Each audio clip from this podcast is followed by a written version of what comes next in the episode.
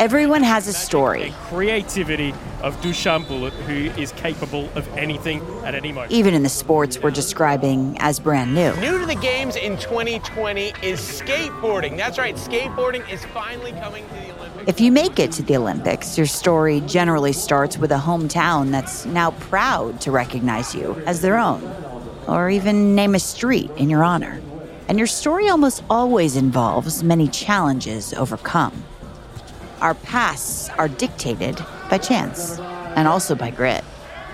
What is certain is that our novel Olympic sports are full of history and characters.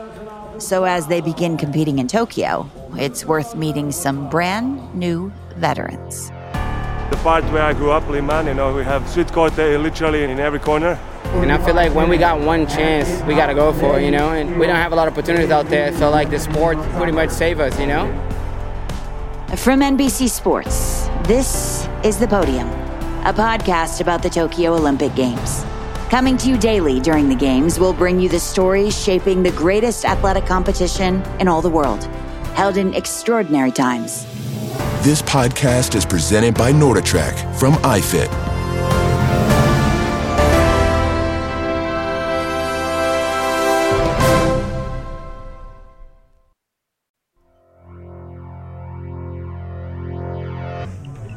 Many competitors come to Tokyo with incredible origin stories and entire careers to leverage into gold.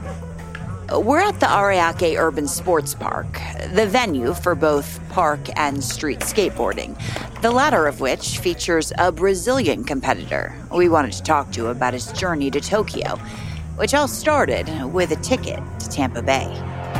My name is Felipe Gustavo. I was born and raised in Brasilia, Brazil. Professional skateboarder street.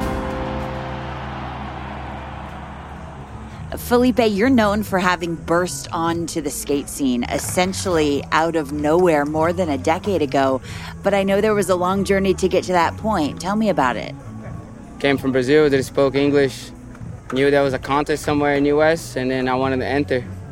Because I was like skating a lot of contests in Brazil, and then kind of knew that was an opportunity there for me, and then my dad sold a car, family car that we had, bought 2 tickets, and we went straight for the course. And then somehow ended up winning, and that changed my life. I mean, I moved back, I went back to Brazil afterwards, and I just moved to LA in 2007, and ever since, I've been there, Got some opportunities to, ride for a couple companies and, support out there, and then, now my life is there. I keep thinking about selling the family car. That's big risk, big reward. 100%. I'm just grateful for the, the opportunities I have, the places I've been with skateboarding. And I think I will never forget that, I came for nothing, then I'm still chasing my dreams, and that's not going to stop now. And you shouldn't. We're going to get into Tokyo, but before we do, I want to know about your hometown, Brasilia. Man, my city is dope, eh? It's only 65 years old. Niemeyer built that city, and it's quite open, it's kind of like California. Wide streets, and there ain't no corners, there ain't no streets names, everything by number, everything's the same.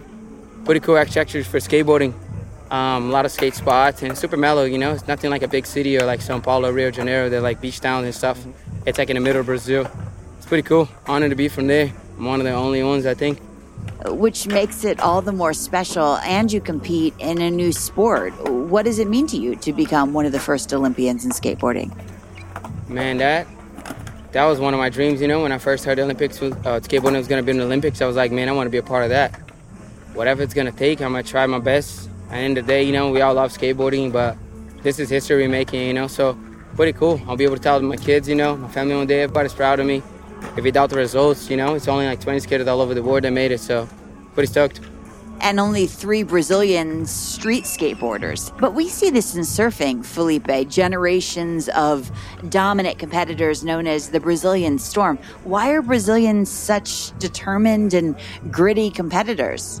I think just because it's hard, the sport's hard, and then Brazil are really big on football and soccer, and there's so many sports out there, and I feel like when we got one chance, we got to go for it, and then we don't have a lot of opportunities out there, so the sport pretty much saved us, for surfing, for running, for skating, but I think we just give everything we can because the opportunity we can have, so yeah. yeah, making the most of your opportunities. What more can you do? Skateboarders, Felipe, are known for their individuality, right? But you guys have uniforms.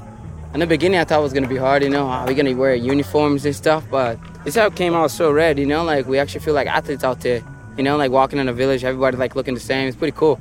It's like, it's crazy. You see all the different athletes, you know, we all rocking the same. We all, I mean, finally the skateboarder got there, you know, and then we finally got the recognition of our sport, you know, pretty dope. And we hope people continue to recognize the amazing stories like yours that the athletes have coming into the first ever skateboarding heats. What do you want them to think when they see a Felipe Gustavo run? I want them to think that the sport, you know, skateboarding in general, could change people's life the way they changed my life. It changed my family's life, my friend's life, and then do what you love, because I do that. And then hopefully that shows when I skate. It's all quality with Felipe Gustavo. He's not out here for 100 tricks. He's here to put down the best tricks.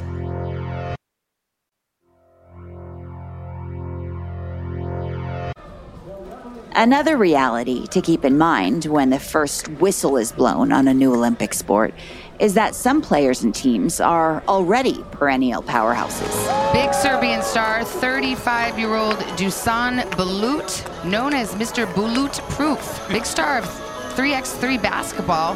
First time we're going to see that event in the Olympics. Dusan Bulut, you're a four-time FIBA 3x3 World Tour winner, two-time FIBA 3x3 World Tour and World Cup MVP, and now here as an Olympian. That's quite a resume. You know, I'm super proud, not just on myself, but the whole FIBA team, you know, because literally we went from the streets to the Olympic Games, and it was an amazing journey.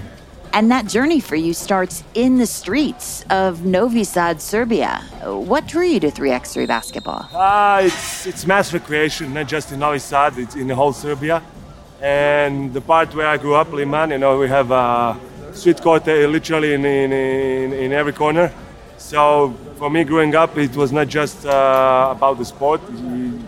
It was more about, you know, child game and social life, because, you know, that's where we, you know, grew up and socialized. I mean, how do you keep giving that same sort of intensity you're known for now? What's pushing you in a pretty physical game, especially in this heat? It's just child passion, you know. I'm just really passionate about this sport, and I'm still not looking this as a job, or I need to be there or to go somewhere to earn more money. But, you know, it's just, you know, I'm, you know, really, really comfortable, and I really like myself when I play. And for the love of the game, and we can tell you love it. How were your first ever Olympic 3x3 matches? First game was fine. Everything went smoothly. We played good. Second one, a little bit heavier. You know, it's a great rivalry with Holland. And we know each other very well. So it was, you know, it was tough, and always a pleasure to beat, you know.